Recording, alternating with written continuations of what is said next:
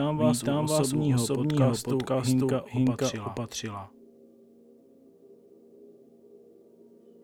Ahoj, já vás zdravím u dalšího dílu mého osobního podcastu. Dneska jsem tu s, s hostem Tomášem Habrem, který je v podstatě mým kolegou při práci v onlineu a zabývá se hlavně Facebookem, textařinou, to vám sám už poví, jak, jak s tím pracuje a co se mu na tom líbí, nelíbí.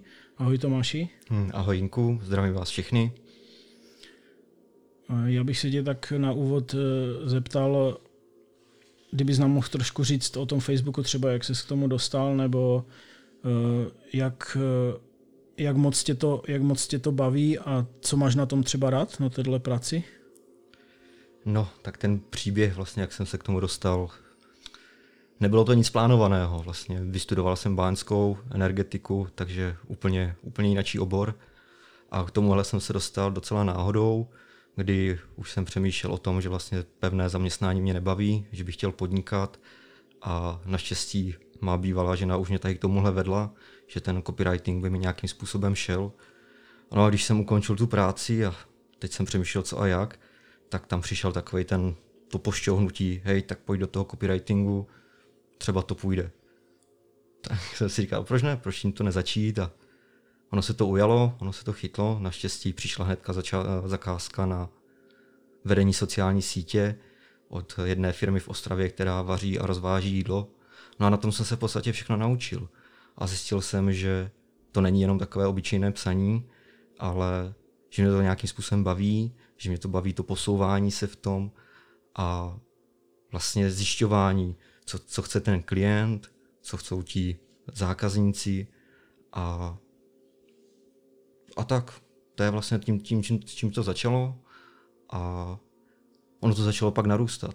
A teď už to není jenom o té jedné facebookové stránce, těch facebookových profilů teďka vedu nějakých sedm, což za ty dva a půl roku, co se tomu věnu, tak se to posunulo a posunulo se tím způsobem, že už to není jenom o sociálních sítích, je to o psaní webových stránek, což je zase trošku jinačí, jinačí eh, zkušenost, ale zahrnuje to všechno to, že ty texty jsou krátké a to je to, co mě baví. Zkoušel jsem psát i články, ale není to úplně to, co jsem si pod tím psaním představoval a proto se věnuju vlastně těm sociálním sítím a těm textacím webu. To je asi tak ve v krátkosti. No, když se narazil na tu, na tu délku textu, tak eh, rozděluje se to nějak u textařů, že jakoby třeba jsou nějak eh, víc talentovaní na kratší texty a někdo píše ty další, nebo... Hmm, asi bych to nerozdělil podle, jestli je ten člověk talentovaný nebo není.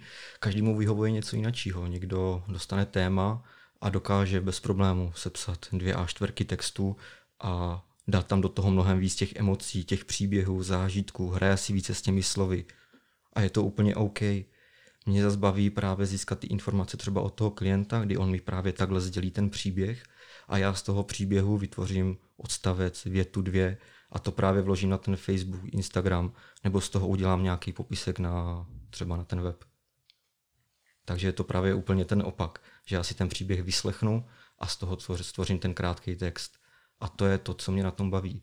Že to vlastně není jenom o tom psaní, ale je to o tom poslouchání těch lidí a těch jejich příběhů, o tom jejich podnikání, o těch produktech a z toho pak tvoření toho jejich marketingu. No, dobře. A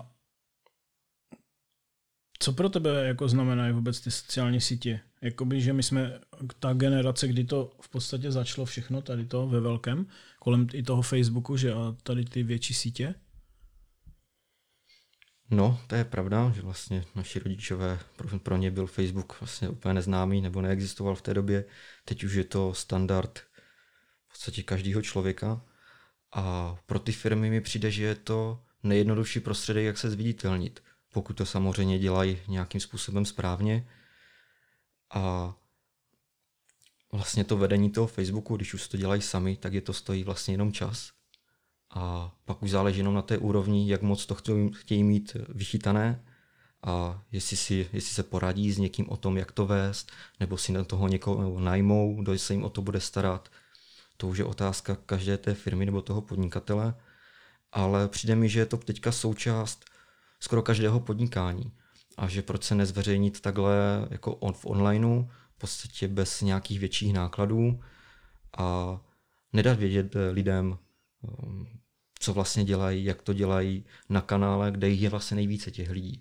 Je to takový nejjednodušší způsob. V podstatě stačí mít internet, nějaký notebook, dneska už telefon, lidi si tam napíšou příspěvek, přidají fotku, video a už okamžitě si můžou ty lidé na druhé straně číst, co třeba dneska vaří k jídlu, nebo jaký nový produkt eh, zrovna vydali v e-shopu a tak dále a tak dále.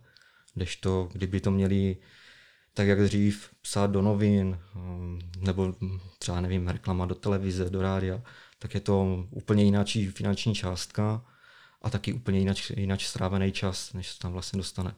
Takhle je to dostupný téměř každému. No a jaké máš, jaké máš třeba teď zkušenosti uh, s těma, s těma stránkama, které jsou nějaké menší, že třeba, já nevím, mají tam do, do 100 fanoušků a eh, co třeba tam jsou za nejčastější problémy? Jakože třeba já pozoruju nevypl, ne, nedovyplněný profil, jako osobně. Jo, jako pro začátek, když už teda se zakládá ta facebooková stránka, tak vůbec prvně ten majitel té facebookové stránky by si měl uvědomit, co od toho očekává, co tam chce prezentovat, jak to chce prezentovat, protože ono hodně moc záleží i na tom komunikačním stylu, protože největší problém, s kterým se setkávám, že nějaká firma se teda rozhodne OK, budeme mít facebookovou stránku a ty to tam hodí na nějakou sekretář, sekretářku, která má už tak spoustu práce a tomu Facebooku třeba vůbec nerozumí, ale tím, že to musí dělat, tak tam prostě jednou týdně mrskne nějaký příspěvek, aby se neřeklo. A to pak ten Facebook moc význam teda nemá. Hmm. Velmi dobré je, když už teda plánují ten Facebook mít, tak si aspoň nastavit nějakou strategii, jak často tam něco mají dávat, co tam mají dávat, jaké typy příspěvků. Ideálně něco z pozadí té firmy, to, co ty lidi zajímá, to, co dělají, jak to dělají, nějaké třeba pokud se jedná například o rekonstrukce bytu, tak jak eh, ukázky práce, jak ten byt vypadal předtím, jak ten byt vypadal po té rekonstrukci a provést si vlastně takovou fakt strategii, co na, tom, na té sociální síti by mělo být. A co se týče toho vyplňování profilu, určitě je to takový základ. Když už se zakládá facebooková stránka, je ideální najít nějaký vhodný obrázek jako profilovou, jako úvodní fotku. Něco, co fakt vystihuje to podnikání, tu firmu nebo tu osobu, která na té sociální síti je. A pak vhodně vyplnit ten profil, že když už ten člověk se na ten profil podívá, tak hned pozná, o co jde, co si na tom profilu může koupit nebo co může zjistit o té firmě. Takže je to takový ten základní úvod, fakt. Vymyslet vhodný název pro tu facebookovou stránku, vybrat vhodné fotky, vyplnit veškeré ty informace. Samozřejmě odkazy na webové stránky, pokud jsou, to jsou takové ty základy, které se řeší na začátku. Ale ten první krok by měl být vždycky uvědomit si, co vůbec od té sociální sítě očekávají a co by tam teda měli dávat. Protože asi nejsmutnější je to, když už se ta sociální síť nějakým způsobem založí, někdo si dal z práci s tím, že už našel ty fotky, ty loga, které tam dá, nějak, dá tam nějaké texty a pak to třeba půl roku leží ta stránka.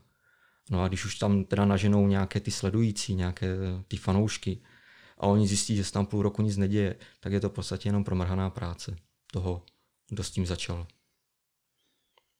Mm-hmm. A teď eh, trošku takové eh, téma, které je in. Vyšla vlastně knížka Jak na sítě, která je taková, bych řekl, hodně si s ní asi dali autorky práce, schválně nebudu říkat, kdo jsou autorky, protože asi všichni víme, kdo poslouchají hmm. tento typ podcastu, tak eh, jestli, jestli náhodou si na tu knížku narazil a jaký máš na ní názor, jestli si vůbec eh, v ní četl, listoval, nebo je i teď, teď už vyšla i v, konečně v audio podobě?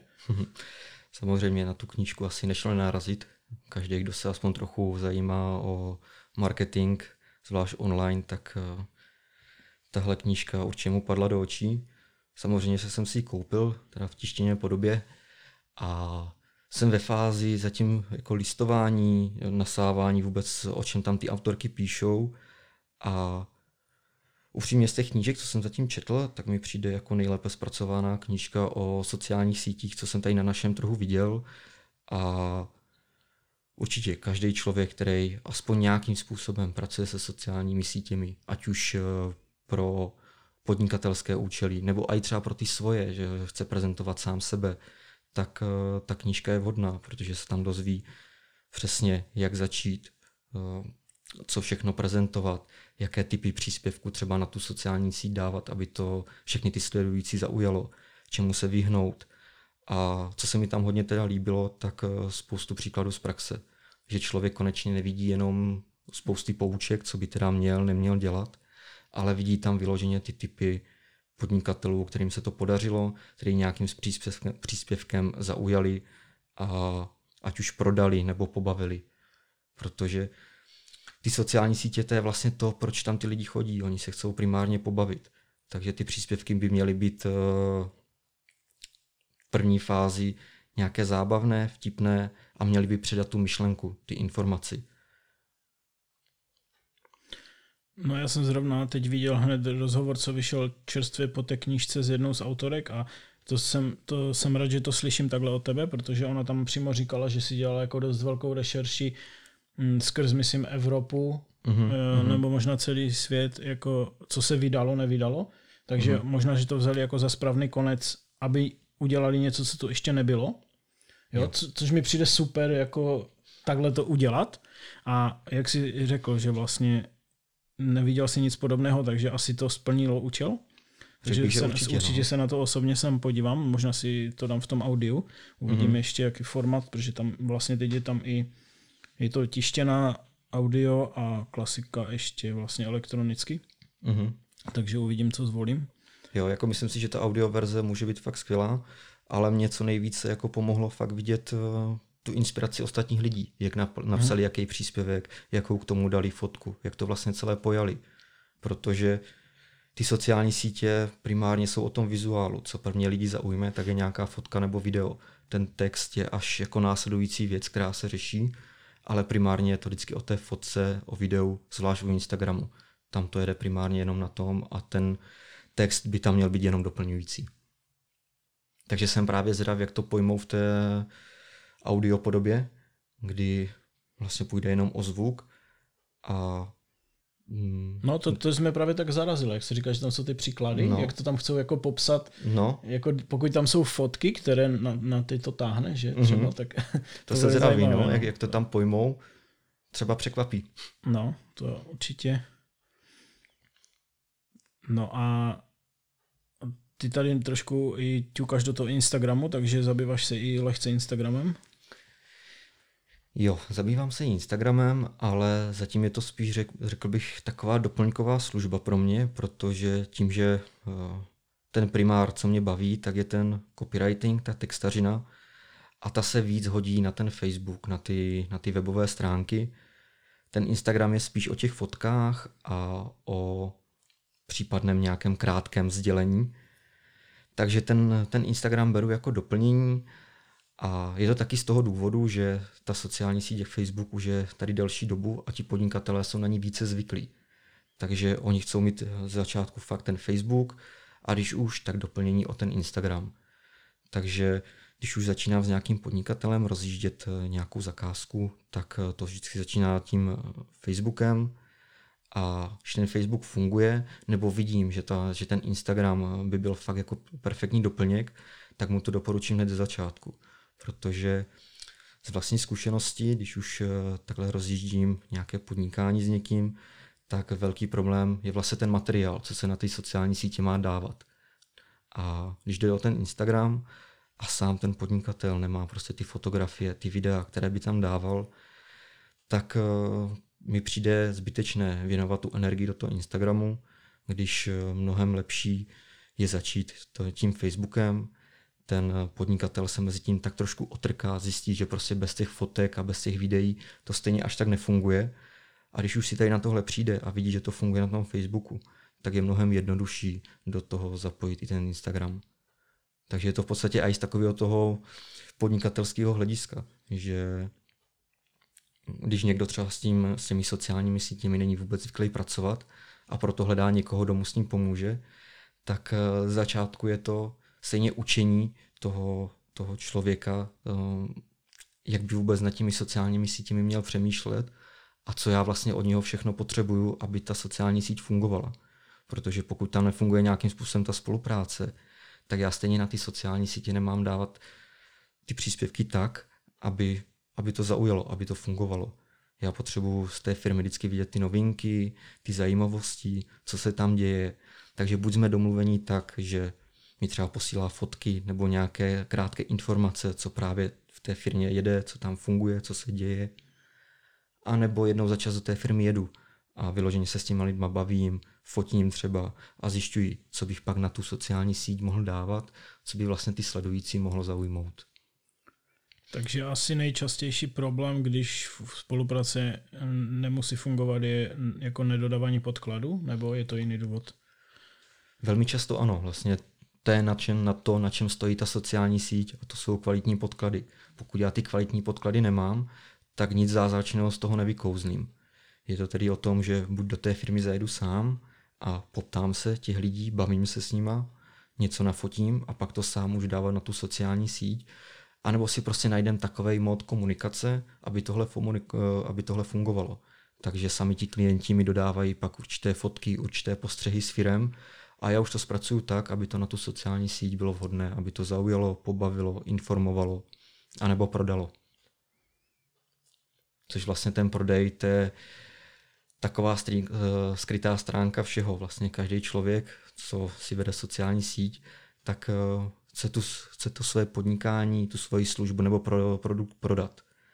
Ale on vlastně Facebook není primárně o tom prodeji, on je o tom, uh, nebo takový je můj názor, vést ten brand té firmy, ukazovat, co vlastně kdo dělá, jak to dělá a skrytě jednou za čas nějakým způsobem uh, tam hodit nějaký prodejní příspěvek. Protože ať jsme zkušeností, nebo když vidím u konkurence, že když ten Facebook jede čistě prodejním způsobem, tak uh, ta odezva těch fanoušků je tam opravdu minimální.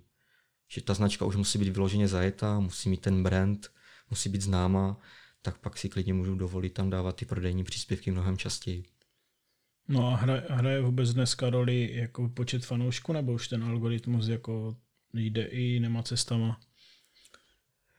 Hm, myslím si, že to není určitě jenom o těch fanoušcích, že někdy je velký počet fanoušků, ale prodeje a další aktivity na těch stránkách jsou minimální, že někdy stačí mnohem méně, ale fakt těch skalních fanoušků. A to je vlastně otázka té cílové skupiny, protože no, když ta cílová skupina není správně zvolená a cílí se na opravdu všechny, tak eh, pak ty prodeje jsou třeba mnohonásobně menší, než když těch počet fanoušků je nižší, je to ta cílová skupina, kterou ten klient potřebuje a tomu v podstatě stačí. Takže on může mít třeba na Facebooku 200 fanoušků, kteří jsou jeho skalní fanoušci a je to mnohem lepší, než kdyby tam měl 2000 fanoušků z celého světa, který vlastně od něho nikdy nic nekoupí. A to je ten obrovský rozdíl, že to není, že je to v podstatě jenom číslo, ale to důležité, co tam je, tak eh, kdo se skrývá za tím číslem. Jestli jsou to ti fanoušci, ti, kteří vlastně si ten jeho produkt koupí, nebo si přečtou ten článek, anebo jsou to lidi z celého světa, který prostě nějakou, pod nějakou placenou reklamou klikli na chci sledovat a už je ta firma v podstatě nezajímá. Hm, to mi připo, připomíná jako u webu, že když to je nějaká obecná šablona, co je v tisících kopiích, tak vlastně jako to ztrácí úplně hodnotu toho majitele nebo té firmy, že mi přijde jako, to jsme se bavili v minulém podcastu vlastně s Markem Liškou, kde taky hodně rozebíráme tady ty, ty témata jako ohledně designu webu a grafiky mm-hmm. a mi přišlo mi to tam jako hodně podobné v tom stylu, že hodně lidí chce jako ušetřit a prskne si tam nějakou šablonu nebo nějakou kopii něčeho, ale já už jsem, uh, už jsem vlastně tam myslím, že zmiňoval taky tehdy tu větu, že mi přijde, že ta šablona je vlastně myšlenkový pochod někoho cizího. Protože on to dělal, dělal to v nějakém čase, v nějaké situaci a někdo si to tisíckrát koupí v kopii a jako tím se dostávám něco jako na web na míru, jo, nebo aspoň z části, protože podle mě ty sociální sítě to bude to samé, že jo? Ty nemůžeš jako vzít nějaký vzorec, nějakou kopii a praskat tam tisíc podobných stránek s jiným názvem. Jo? A to je asi ta práce na tom podhouby v podstatě, na tom dělat. Uh-huh. Jo, mi tak přijde toto. To je vlastně to, co třeba ti majitelé ani v podstatě nevidí, že uh, když už teda navážu nějakou spolupráci s někým, tak ta představa je taková, tak vy si tam párkrát týdně k tomu sednete, napíšete příspěvek a ono to musí fungovat. A ono tak vlastně vůbec není. Ta počáteční práce je vlastně o tom, jak už jsem říkal, že je potřeba poznat to podnikání, poznat to, co ten klient dělá, ale poznat taky tu cílovou skupinu.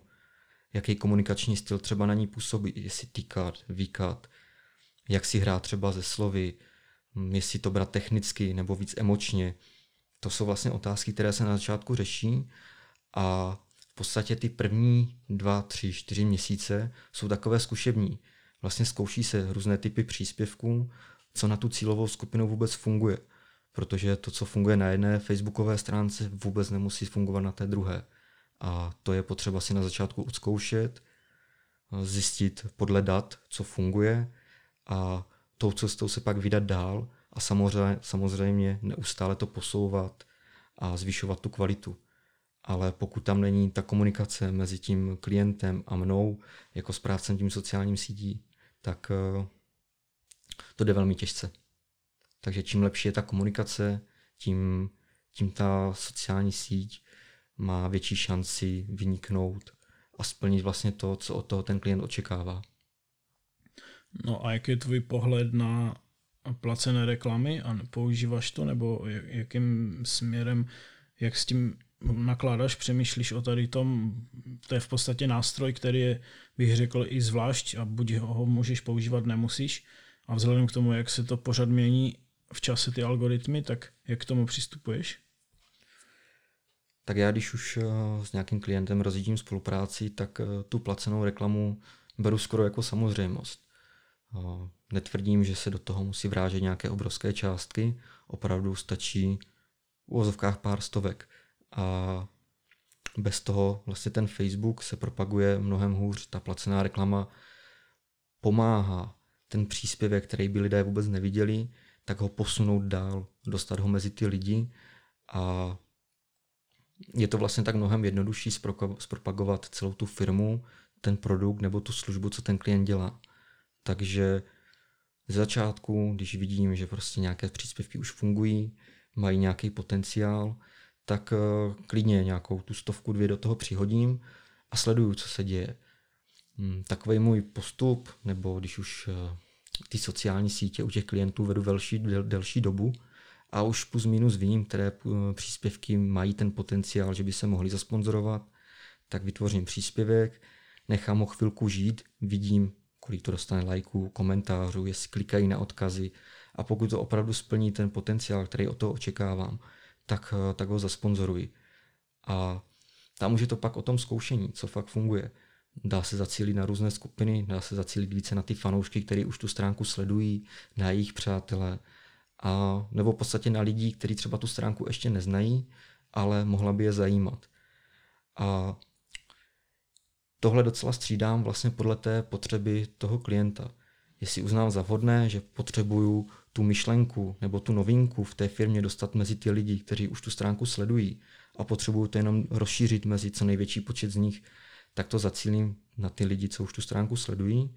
A když je to třeba novinka, o které je potřeba, aby se dozvědělo větší množství lidí nebo větší okruh lidí třeba v tom městě, tak to zacílím na ty lidi v tom městě, anebo pak už záleží třeba i na, na věku, na pohlaví, na koničkách, zálibách, vystudovaných školách. Jako ty možnosti, jak tu reklamu zacílit, tam je toho mnoho. A je to jenom o tom si s tím hrát, zkoušet, zkoumat pak podle dat, co funguje a s tím pracovat dál. Ale na začátku je vždycky potřeba to odzkoušet. To prostě nikdo neví, jak ta reklama bude fungovat, jak moc bude fungovat. A dokud nejsou z toho ty data, tak eh, není kam jako pokračovat.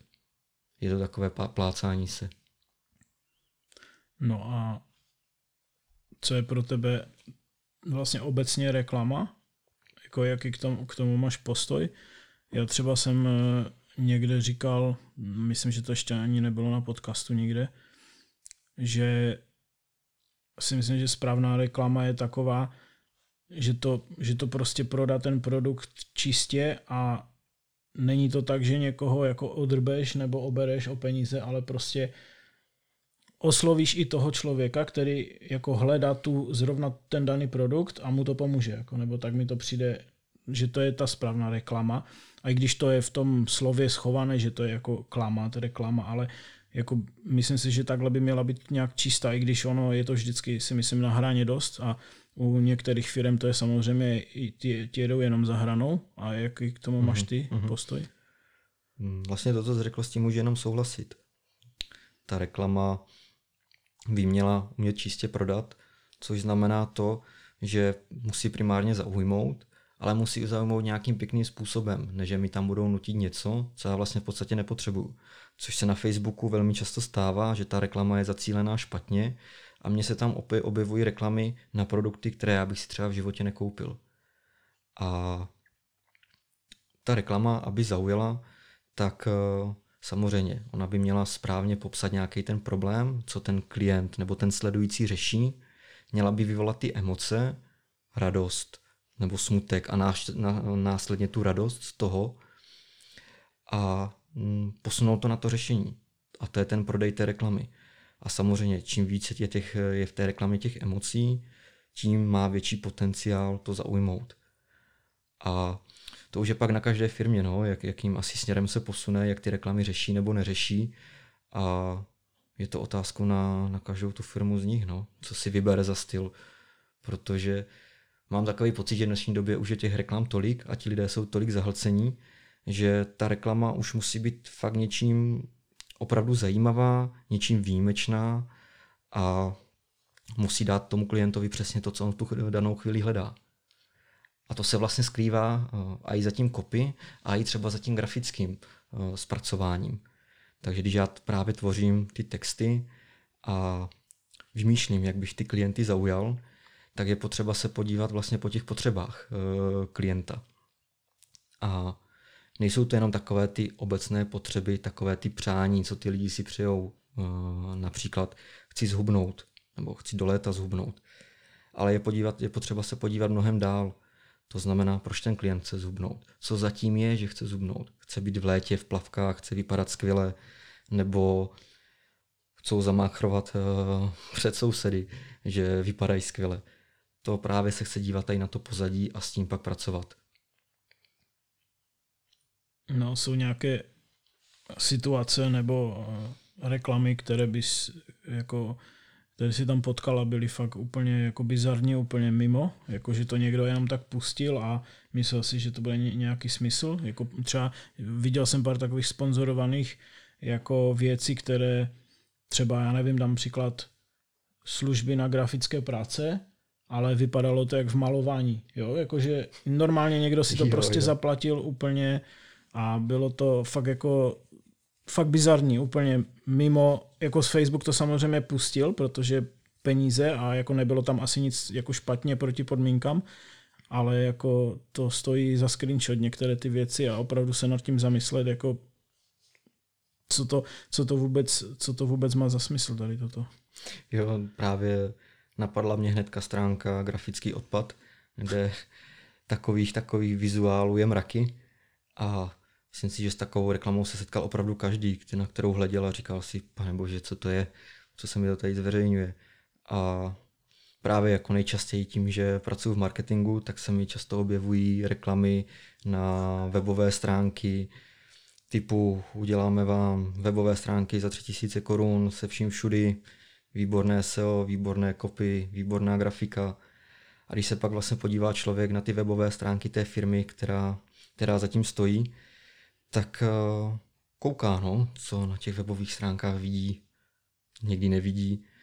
Takže tohle jsou pro mě takové ty nejčastější bizáry a pak to bývají takové ty náhodné reklamy většinou před Vánocema. Teď se mi tam třeba objevilo nějaké květinářství, kdy ten vizuál by měl právě rovnou spadnout do toho grafického odpadu. A jo, je to o tom, že každý ten člověk dělá, co umí a když uh, on si myslí, že tohle je pro něho to nejlepší a ten Facebook to povolí, tak se s tím dostane mezi ty lidi a jak se říká, každý produkt má svého nákupčího, tak třeba i tohle si někoho najde. No já si myslím, že výsledek tady těch akcí jakoby statisticky nebo v těch datech asi nebude zrovna pěkný pohled. Jo, i když třeba to někdo jako takhle uh, úplně náhodně koupí, ale jako co se týká z našeho pohledu, když se už díváme jako na tu výkonnost té reklamy, tak tam si myslím asi to bude jako ho, hodně velká slabota, úplně minimální čísla. Jo, a to, to je asi ta škoda na tom mm-hmm. taky. No. Jo, když už to někdo dělá doma na koleně, tak budíš, ale když už o to očekává nějaký větší potenciál, nějakou budoucnost, že by mu to mělo fungovat déle, tak tohle určitě není ta cesta.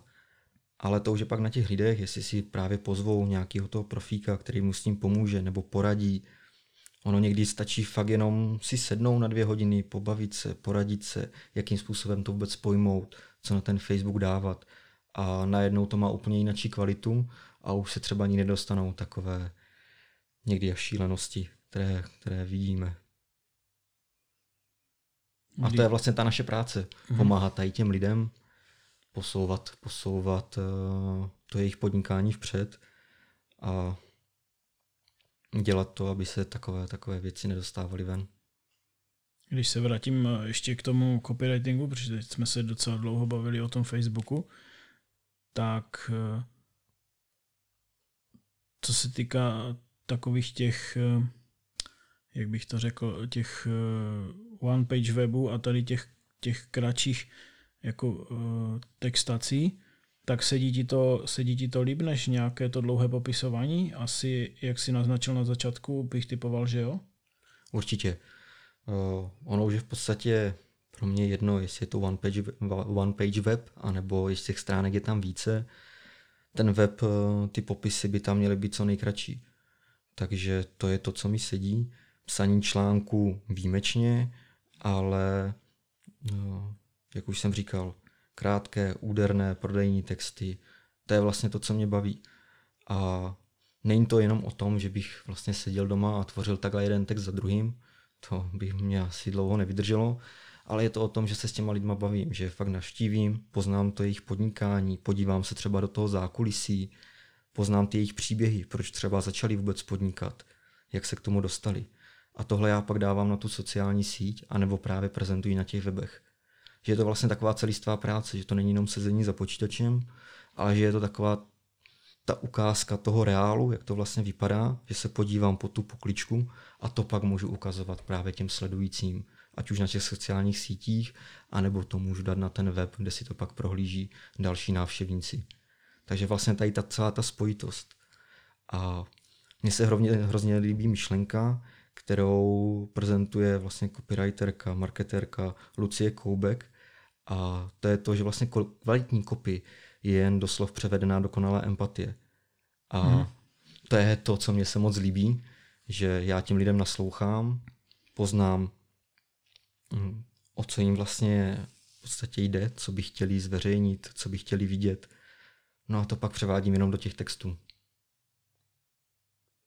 Mm-hmm. Vlastně, no když to, když to veme z pohledu webového, tak jakoby obecně seáři asi to nebudou mít moc rádi, když to má být úplně co nejkratší text, protože zase není jako žrádlo pro roboty, pro vyhledávání, ale vlastně co se týká, jak si říkal, eh, té empatie a toto, tak jako líp už to v podstatě nejde, protože ty lidi tam, pokud to bude zacíleno na, na tu cílovku, tak ty lidi vlastně uslyší to, co mají slyšet mm-hmm. a jakoby působí to na něj emočně, jestli to tak chápu správně. Přesně tak a je tam vlastně ta autenticita té firmy, což je hrozně důležité. Zase další zkušenost, ehm, velmi často se stává, že třeba o tu sociální síť se v té firmě stará více lidí. A jeden má úplně jiný komunikační styl než ten člověk druhý, je to tam tak, jak je napadne a vlastně ten klient potom, když si projíždí tu sociální síť, tak vlastně ho první, v první chvíli nenapadne. Je, to jsou tady ti, které já sleduju už dlouho, a tím, že je to tak nekonzistentní a každý to píše trošku jinak, tak to vlastně nemá takovou tu sílu, jako hm, když ta komunikace je, hm, jak bych to řekl, stejná, autentická, eh, je tam přesně daný ten komunikační styl A ten sledující, když se na to podívá, ten přís, na ten příspěvek v té záplavě těch dalších, tak hnedka pozná je, to jsou ti, které já sleduju. Mhm, takže tam už se naraží i trochu na budování značky, jako že, Přesně už, tak. že už pozná vlastně tím, že já nevím, je do toho zapojený grafik, tak je tam prostě nějaké logo, nějaké barvy Uh-huh.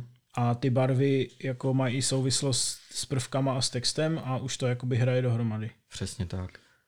A to je právě ta krásná hra pak více lidí dohromady, když už eh, se o ten marketing stará copywriter, grafik, webař, tak to je ta hra, která vlastně pak tomu dává tu největší sílu.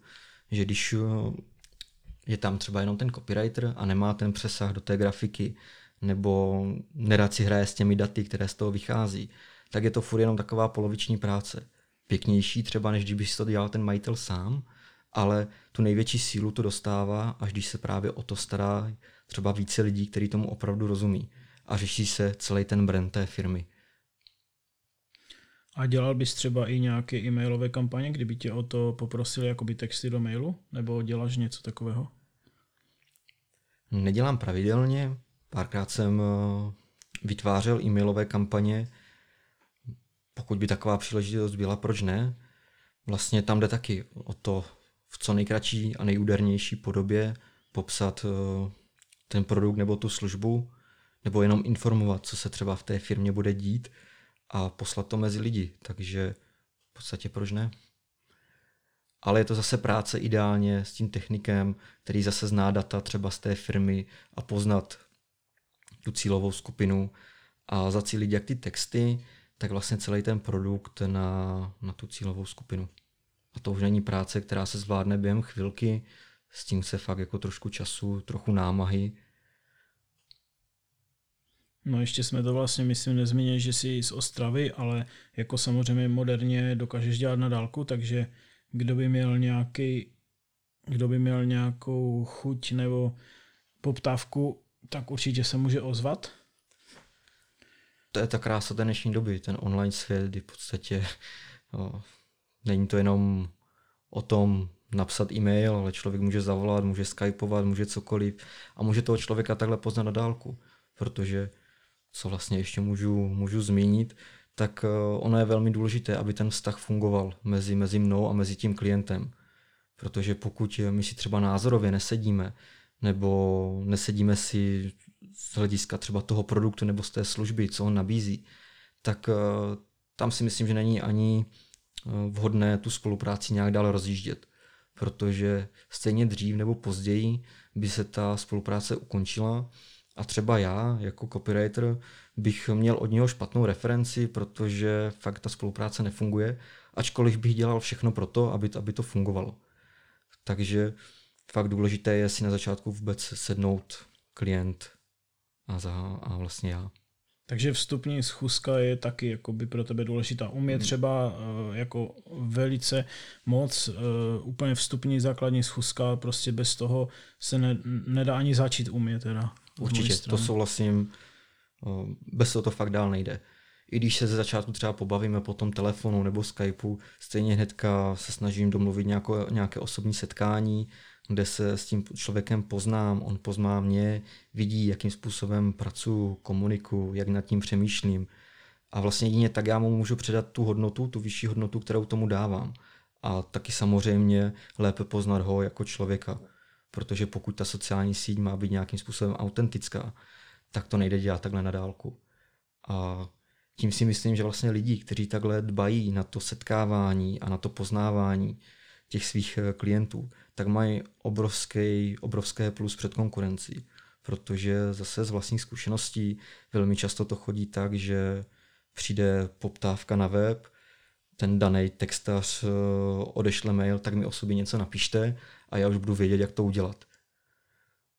Aha, ono samozřejmě nějaké zkušenosti tam můžou být, ten, ten textař může vědět, co plus minus tam napsat, ale nikdy to nebude tak blízké, tak autentické, anebo je to mít takový potenciál, jak když se fakt s tím člověkem setká a snaží se ho poznat. A nejen třeba jednou na jedné schůzce, ale průběžně dál a dál. Že čím více s tím člověkem a s tou jeho službou stráví toho času, tím, tím lépe to může dokázat prodat na, to, na té sociální síti anebo na té webové stránce. A to je vlastně základ.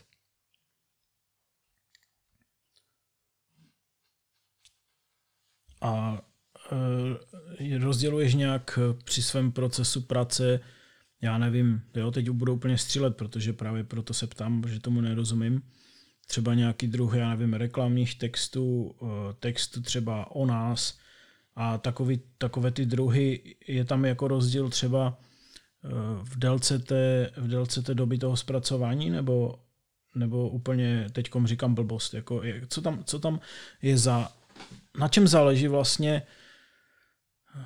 jestli to je obsahem dané, co bude trvat díl. Ta, jo? Mm-hmm, mm-hmm. jo, asi tuší, na co se chceš zeptat, nebo když tak odpovím na něco jiného, ale ta důležitost tam v tom je.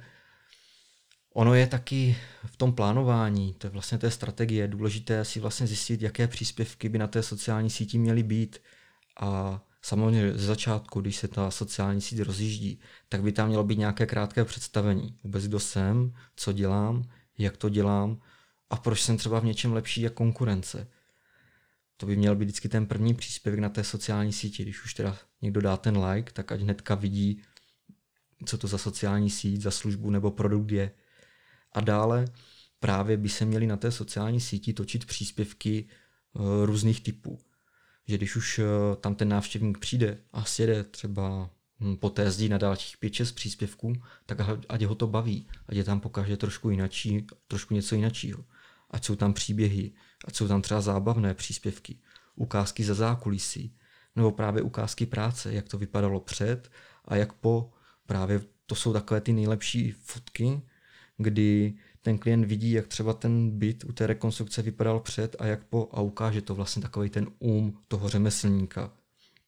Samozřejmě produktové ukázky eh, těch produktů, různé reference, v dnešní době soutěže, ankety. Je potřeba vlastně na té sociální síti vést nějaký mix třeba těchto typů příspěvků, tak aby si tam každý našel to svoje, aby to nebylo jenom jednotvárné protože velmi často taky vlastní zkušenost uh, ti, co se o tu sociální síť starají, tak třeba jenom sdílejí příspěvky z jiných stránek. A jednou za čas, proč ne, nějakou zajímavost přezdílet, co se ve světě stalo, ale tam pak chybí ta autenticita. A ty lidi zajímá, co se v té firmě děje, kdo za tím produktem stojí, jak na to přišel, další lidi, co se na tom podílejí. A takové ty zajímavosti, v podstatě podívat se pod tu pokličku toho podnikání. To si myslím, že je to gro toho, té sociální sítě, proč tam ty lidi chodí. No a hodně, hodně se mluví vlastně o textu, a to je spojené jako s češtinou. Jak je, jak je to vůbec, jako, je to těžké jako řešit tam všechny ty chyby, protože jak vím, tak čeština je jako jeden z nejtěžších jazyků, možná nejtěžší. Je to, musí člověk jako opravdu fakt dávat bacha, nebo jak řešíš ty korektury a tady ty věci? Tím, že píšu ty krátké texty, tak pro mě je to v tomhle jednodušší, že tam se těch chyb uh, nedá nasekat tolik, ale je to určitě věc, na které každý copywriter by měl zapracovat. Pokud eh, chce psát kvalitně, tak uh, ty texty, ty chyby by tam vůbec neměly být. Samozřejmě na tom Facebooku nějaká čárka ve větě nebo něco takového, ten sledující to odpustí nebo si toho třeba ani nevšimne. Ale pokud je tam nějaká závažnější hrubka, tak uh, ti lidi si to velmi rádi všímají a pak to píšou do těch komentářů. A samozřejmě pro toho, když už to píšu pro nějakou firmu nebo pro nějakého klienta a teď tam mám v komentářích upozornění na to, že tam mám nějakou hrubku, tak to je takové smutné. No. Takže jako fakt tohle, tohle je věc, na kterou by musel každý zapracovat a výhoda pro mě, tím, že píšu krátké texty, tak eh, tam až taková možnost udělat tu velkou chybu není. I když samozřejmě je fajn vždycky ten text po sobě přečíst, nebo je to taková zásada, že když už něco se píšu, tak eh, minimálně jednou, dvakrát si to přečíst, bez toho aniž bych myslel na to, co je tím obsahem, ale vyloženě se zaměřím jenom eh, na tu chybovost, jestli tam nejsou nějaké čárky, tvrdé, měkké i a tady tyhle záležitosti kdyby to někdo použil jako opačně, že by tam dal tu chybu, aby jako byly komentáře schválně. Viděl jsi už něco takového, nebo je to vlastně úplně z, jako z hlediska toho, že by ta čeština měla být dobře, je to úplná blbost? tak záleží, jakou chybu. Ono záleží, jak se nastaví ta komunikace. Někde může být uh, taková otevřenější, uh, to psaní může být uh, klidně takové jednodušší a proč ne si tam jako zabavit nějakým slovem, která třeba není spisovné nebo není, není úplně nějaké korektní, tím, že to zaujme, proč ne, ale že bys tam vyloženě měli používat nějaké vulgarizmy nebo tohle, to si nemyslím, že, že je vhodné. A pokud to někdo využije k tomu k zviditelnění se, tak to už je, to už je jenom na jeho, na jeho vůli, co vlastně od toho očekává. A jestli tam bude mít jenom stovky komentářů o tom, že tam má chybu, tak to si nemyslím, to že asi, je ta správná cesta. Jo, to asi. No a jako já si myslím třeba na startování té debaty, ale třeba profil Laco Dečiho, jo, tak ten tam jede vyloženě na, na, na kurvy a piče a podobně, jo, takže ten jede úplně, ale tak to podle mě opravdu tam to je autenticita jako Přesně tak, tam extra. je to autenticita. Jako- a on tím zaujmul, je to úplně jináčí než eh, prezentace asi kohokoliv jiného, než takhle sleduju a k němu to hol sedí. On takhle, když je i v pořadu, tak takhle mluví, takže no, u něho to fakt sedí. No, že to je zrovna ale takový pěkný příklad, jako mm-hmm. že... To je pravda, to máš a, pravdu, Ale no. pořád to sedí v podstatě. Ano. No. U něho, on kdyby tam psal naopak spisovně a nějaké kudrlinky slovní a takové, tak si člověk řekne, co to je, to vůbec k němu nesedí, to není on. Takže no, tam jo, tam, takže tam, tam je to na svém místě proto, tady tohle. Proto jako já nedělám svůj Facebook, protože to, to nechceš. No. Třeba možná někdy, když, když to někomu předám, třeba možná tobě, tak uh, to by byla možná zajímavá práce. jako Laco dečí na 50% možná. Mm-hmm. to věřím, no. Protože jako to někdy, někdy eh, jako dělat fakt ze sebe někoho jiného, pak je asi ten kamen úrazu nebo ta maska, jako, jo. To už jsem, už jsem to viděl i u nějakých sponzorovaných reklamních uh, příspěvků, že přesně tady ten zlomový bod, kdy ta reklama vypadá nějak a teď ta reklama vedla na web mm-hmm. a šel jsem na ten web a to bylo úplně jiný, úplně jiná planeta prostě. Jo? jo, to jo. člověk nepochopil, jak to je rozdílné a jak mohl někdo udělat tu reklamu vlastně úplně jinou, i barvy prostě, i právě ta komunikace nebo ta hlavní stránka toho webu, jo? nebo tam, kde to mířilo, to bylo úplně jiné.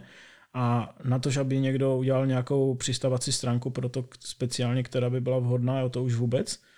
Takže podle mě tady ta nekonzistence, což říká třeba často i Marek Liška v těch našich podcastech, to je opravdu, to, já bych to opakoval fakt jak kafemlínek do kolečka, protože to, je, to se děje vlastně každý rok i na nových projektech a přitom už je tolik obsahu, kde vlastně se o tom mluví a píše, jo, mm-hmm, že mm-hmm. už by si člověk řekl, že by ty, třeba ty nové weby, které vznikají, že už by mohly být lepší, ale pořád je to dokola. Jo, nebo teď jsem, se, teď jsem se setkal s takovým názorem, u jednoho webu třeba jsem říkal jednomu člověku, co si o tom myslí, a on mi jako začal psat, že to je úplně špatně, že na tom webu se hýbou prvky a že to je jak z 90. let. No já si to třeba osobně nemyslím. Prostě buď se použijou efekty na stránce a je to jako živé, anebo to není živé, jo, ale nepřijde mi to, že by to bylo jako nějak špatně, jo, mm-hmm. jako jenom názor, jo, že jako to je opravdu, tady ty věci přece můžu, můžu přemýšlet i nad tím, jestli trošku tu věc oživím, nebo mi to přijde takové statické, takové pevné všechno a můžou se ty, můžou se ty věci doplňovat, já nevím, když eh, je na fotce něco, co se v reálu hýbe, ale je to na fotce, není to video, tak tomu můžu dát nějakou animaci, aby uh-huh. se mhm. to jakoby hýbalo, aby to sedělo třeba k sobě, aby tam byla nějaká ta logika a k tomu ten text bude nějak sedět, aby to jako pěkně hrálo k sobě v té uh-huh. fotce a všechno se to bude tak pěkně doplňovat, tak ať mi někdo neříká, že to je prostě jak z 90. let, jo, jako já ten názor beru, je to zase názor někoho, ale mm, přijde mi to trošku jako přemrštěné. Jo, přitom prostě eh, to jsou jenom, to jsou jenom nástroje, které existují. To znamená, buď já použiju jakoby takový druh kodu, který to rozpohybuje, anebo to nepoužiju a bude to pořád jakoby pevné, statické a pořád to bude jenom jako stránka s obsahem. Tak eh, to bych řekl, že všechno hraje k sobě, jo? protože fakt ten text, prvek a nějaký ten jeho pohyb. A vlastně mm. i v jednom z podcastů jsme se bavili eh, s když se podíváte na díl s Jakubem Rezníčkem, tak, nebo na ty díly, tak tam jsme vlastně i naražili na to, že toto má vlastně vliv i na rychlost, takže to zasahuje i do uživatelské zkušenosti, protože tam jsem vlastně říkal, já to jenom tady v jedné větě jakoby tak zopakuju, aby to sedlo tady do toho, do toho tématu, co teď mluvím o těch animacích a textu dohromady, že tam eh, i ta druh té animace může zpomalit tu stránku, i když je rychlá, protože ta animace je jakoby udělána pomalu, že, že vlastně ona najíždí pomalu, ta animace, protože ona má nastavený nějaký čas. Jo, a zase to působí psychologicky i s tím textem nějak. Jo? To znamená, podle mě, jako síla copywritingu, síla těch prvků, té grafiky, tam je to zase jako za pole, za grafika a pak ta síla toho technicky toho webu, jestli se nenačítá, já nevím, 8 vteřin a je to prostě úplně mimo barvama, tak eh, ono to opravdu musí hrát dohromady a tam se dostáváme k tomu, že fakt ty lidi by měli nějak dělat společně a podle mě už je třeba koncept toho, že web dělá jeden člověk, je podle mě už v těchto letech fakt mimo. Jako, říkal jsem to tak nějak, jakoby, říkal jsem to trošku no, s nějakou rezervou, ale teď už mi to přijde, že je to fakt mimo pro třeba pro ten rok 2020, protože v, v, jakoby v tom počtu v počtu těch eh, webů, které jsou online a které pořád narůstají a já pokud sleduju ten trh, tak jako většina webu se nemaže. Jo? Většina mm-hmm. webu je tak, že oni zůstanou ze starnou a dava, dělají se nové domény a pořád mm-hmm. roste počet. A vlastně těch webů je víc a víc a samozřejmě většina těch webů jsou podobné koncepty, protože lidi moc nevymýšlí novinky a pořád je to, já nevím, uklidová služba je třeba 20 webů a vznikne dalších 50 webů uklidových služeb a už jich je prostě plus 50, než jich bylo, já nevím, před dvěma lety. A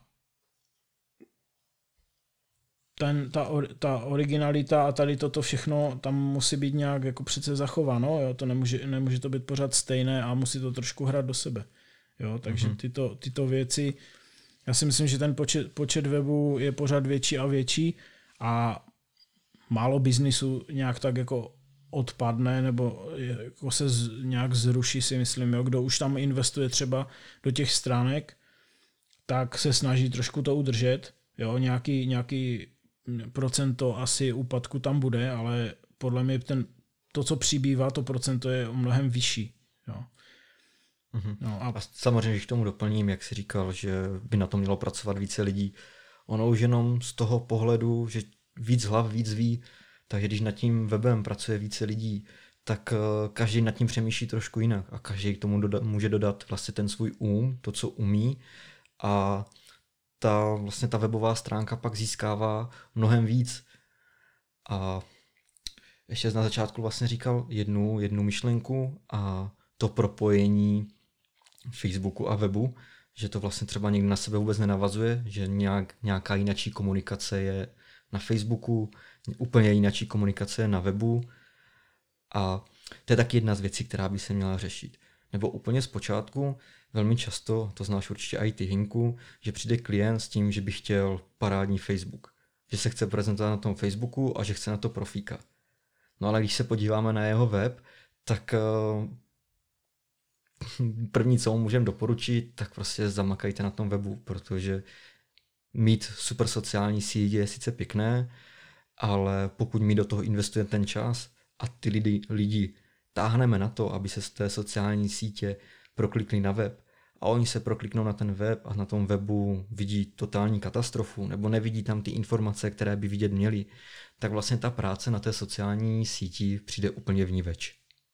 A když to řeknu třeba analyticky, tak hodně velké procento asi udělá to, že vleze na ten web a vlastně hned odejde, protože mm-hmm. uh, buď se vrátí ti, samozřejmě to bude asi mizivé procento, se vrátí do Messengeru na tu stránku a zeptají se to, co chtěli, mm-hmm. protože to hodně chcou, mm-hmm. ale těch bude asi minimum. bude minimum. A většina prostě udělá to, že je tohle ne, prostě a tady jsem nenašel, co jsem potřeboval a e, ne, nebo se tu třeba nevíznám v tom, jo, jako mm-hmm. v té, prostě v té struktuře a v těch textech, nebo není tam ten produkt ani, jo, ne, nic, nemůžu si to tady ani koupit, jo, a přímo odejde. Jo, takže asi tam ta ztráta a nedej bože, aby tohle ještě byla, byl nějaký placený status, kde ty peníze fakt tečou pak úplně bokem. Jo, takže to, to je... už je úplně největší škoda potom, no, protože vlastně ten klient přichází nejen o ty peníze, které investuje do ty reklamy, ale i o ten čas, třeba náš, který nás si nějakým způsobem platí, my tomu věnujeme ten čas, tu energii a pak vlastně to celý zkrachuje na tom, že ten, že ten web vlastně nefunguje. Ale no, samozřejmě no, naší prací je tak, aby, aby to fungovalo celistvě, že když už eh, vidíme, že ta webová stránka opravdu není konzistentní nebo jsou tam nějaké chyby, tak prvně vždycky doporučíme zapracovat na té webové stránce, protože to je takový ten základní stavební kámen. Když už funguje ta eh, webová stránka, tak se může pracovat na těch sociálních sítích, na tom e-mailingu a na dalších podporách. No, Ale... a pak mi napadá ještě horší situace, když se může povést ta kampaň, jakože graficky a textově, mm-hmm. jo, a ten web jako je špatný, ale to je vlastně chyba těch lidí, co dělají ten sociál, že právě nezastaví toho klienta, aby měl ten web mm-hmm. v mhm. pořádku, a prostě si třeba jenom řeknou, chcem vydělat, tak uděláme tu kampaň mm-hmm. a oni udělají fakt dobrou kampaň, kde půjde dost lidí, mm-hmm. jakože na tom Facebooku to bude super a teď ten skok na ten web je o tom, že vlastně tam půjde hodně lidí a uh, vlastně v SEO funguje takový jako metrika nebo v podstatě přístup na, na web je dwell time, kdy se měří to, jak ten člověk tam přijde a jak odejde a v momentě, kdy tam plno lidí přijde a rychle odejde, tak to zhodí pozice toho webu. Jo, to znamená, mm-hmm. jako je to ještě větší hruza, než kdyby odešlo tam, přišlo tam málo lidí a odešlo málo mm-hmm. lidí, jste špatné reklamy. Jo. Ale když někdo udělá fakt pěknou kampaň a vlastně říkám, ať jsou tam důvody, já nevím, chceli jsme na tom vydělat, udělat tu kampaň a nebudeme řešit web, nebo kašlem úplně na web, nebo vůbec prostě tu zakázku bychom nedostali, kdyby jsme jim řekli, že to vede na špatný web, mm-hmm. což je sice správně, ale prostě pořád je to o tom, že někdo by chtěl zakázku jo, a chtěl by na tom dělat měl by to prostě upozornit toho majitele, jo, tady na to, protože tam jako co, ty škody, co tam můžou vzniknout, e, jako jsou úplně zbytečné a pokud tam fakt naženou hodně lidí, pokud se jim to povede, mm-hmm. tak e, to nebude vůbec pěkné ani v těch analyticsech, ani v tom pohledu celkově potom, když budou tu kampaň vyhodnocovat, tak asi to nebude nic dobrého. Mm-hmm. A těžko se ta pověst pak vrací zpátky. No, ještě vlastně to, to jméno té značky třeba. No což je asi na tom to nejdůležitější. To že, to, že tam propadnou nějaké peníze, to někdy, pokud to nejsou nějaké závratné částky, ber to čert, ale to, že se pokazí vlastně ta pověst té firmy a člověk, když už jednou vleze na nějaké katastrofální stránky, tak málo kdy se tam vrací. Jakože jo, tak třeba teď by to mohlo být už lepší. Ona totiž ta konkurence je natolik velká, že když eh, ten produkt většinou nekoupím na jedné stránce, tak jdu na dalších pět, hmm. kde si vyberu. A nebo hodně, jsem, hodně jsem zažil situaci a to je vlastně jenom zase o kontrole, o ničem jiném, že oni tam třeba dají odkaz, ale ten odkaz ještě háže chybu, jakože 404 nebo něco a to jenom o tom, že si neskontrolovali. Oni na to udělali třeba krásnou vstupní stránku, ale už neudělali tu kontrolu, co dávají do statusu, jestli ten odkaz teda funguje, mm-hmm. anebo něco vypadlo na serveru mm-hmm. a pustili tu kampaň a pak už je už jako naleze tam, já nevím, několik set lidí a vlastně je úplně chyba webu. Jo, to mm-hmm. jsem taky hodně uh, viděl. A tam je to fakt jenom zase o tom, že to někdo neskontroloval a přitom jako stačilo málo. Jo? jo. A třeba to bylo připravené pěkně, třeba ta stránka byla super, úplně moderní, udělaná jo, s reklamou, call to action, všechno super, ale vlastně nikdo ji neuvidí. Jo? Mm-hmm. To, to je taky takové, prostě ona ta kontrola v tom onlineu je si myslím hodně důležitá věc, no, protože i to kolem třeba spuštění webu a teď jsem se taky setkal s názorem, eh, teď tady taky klient chtěl prostě spouštět web a musel jsem mu prostě napsat, že jako spouštění webu je trošku proces, že teď mi zase tady někdo může tvrdit, že jako jo, spustím web, že to pustím, že to je jako online, ale Přece to není tak, protože všichni jsme lidi a nikdy to nespustíte na 100% a ani ten majitel to neví na 100%, i když viděl jakoby verzi webu předtím. A může tam chtít něco změnit, protože o tom to přece je, o tom, aby to bylo pěkně udělané. A nebo vy tam po sobě najdete nějakou, nějaké malé tři chybičky, čtyři a chcete je opravit, protože prostě máte zájem tu svoji práci doladit a já to třeba vždycky dělám tak, že třeba týden kontroluju ten web úplně hodně a pak se už dívám jenom trošku míň, ale první týden třeba hlídám, co tam, co se tam jako děje, aby bylo všechno v pořádku, kontroluju to, já nevím, v měření a podobně. A pokud to chce někdo pouštět takhle před Vánocemi, tak eh, jako hm, to vlastně nejde, protože když já nevím, 20. skončím a mám začít mám, eh, jako, mám začít v lednu, tak já to ne, nechci nechat třeba dva, tři týdny prostě s nějakýma chybičkama, co mi tam vyloženě vadí a které jako on, třeba ani nejdou vidět na té testovací verzi webu. Prostě mm-hmm. to tak je, to, to jako není nic špatně, to prostě tak je, že je nějaká verze a člověk tam pak vidí ty rozdíly, že tam třeba zapomněl nějakou ikonku nebo něco, úplně nějakou maličkost, které by si nevšiml, anebo na té testovací verzi je to v pořádku, protože věci se prostě dějou, je to IT, a tohle jsem musel tomu klientovi v podstatě vysvětlovat, že to nejde takhle pustit. Naštěstí to teda pochopil, ale uh, jenom jsem tím chtěl říct, že ta kontrola je jako opravdu důležitá věc a že ty ne, věci nejsou jako na lusknutí prstu žádné. Jo. To je, pořád ten online je takový jako v tomhle, v tomhle člověk musí dávat hodně bacha, v tom je trošku uh, jako, to je takový, to je takový trošku na stres, jo, tady tahle stránka věci. Jo. Mm-hmm. Jo, to souhlasím. Já to mám samý, to samý při tvorbě těch textů, že když můžu, tak si ty příspěvky tvořím nějakým způsobem dopředu, aspoň nějakou kostru a nechám je pak třeba 3, 4, 5 dní a i týden ležet a vrátím se za nima zase za týden. A najednou ten příspěvek vnímám úplně jinak. Mm, všimnu si třeba nějakých chyb, nějakých drobností, které bych teďka napsal úplně jinak. A to je ono, prostě člověk nemůže, nebo takhle jsme jenom lidé, a na lusnutí prstů stvořit něco, něco kvalitního, to v podstatě nejde. A samozřejmě, když se tomu dá vždycky nějaký čas, tak eh, ta kvalita té odvedené práce je potom vždycky mnohem lepší. Tak já bych eh, eh, kolem textací a vlastně Facebooku pro, pro tento podcast, pro tento díl zatím už asi neměl nějaké otázky, jestli ty máš na mě nějakou třeba ukončovací, nebo co bys se chtěl takhle zeptat ještě na mě, anebo to můžeme ukončit tento díl? Mm, teď mě nic nenapadá, asi bych to ukončil. Uh-huh.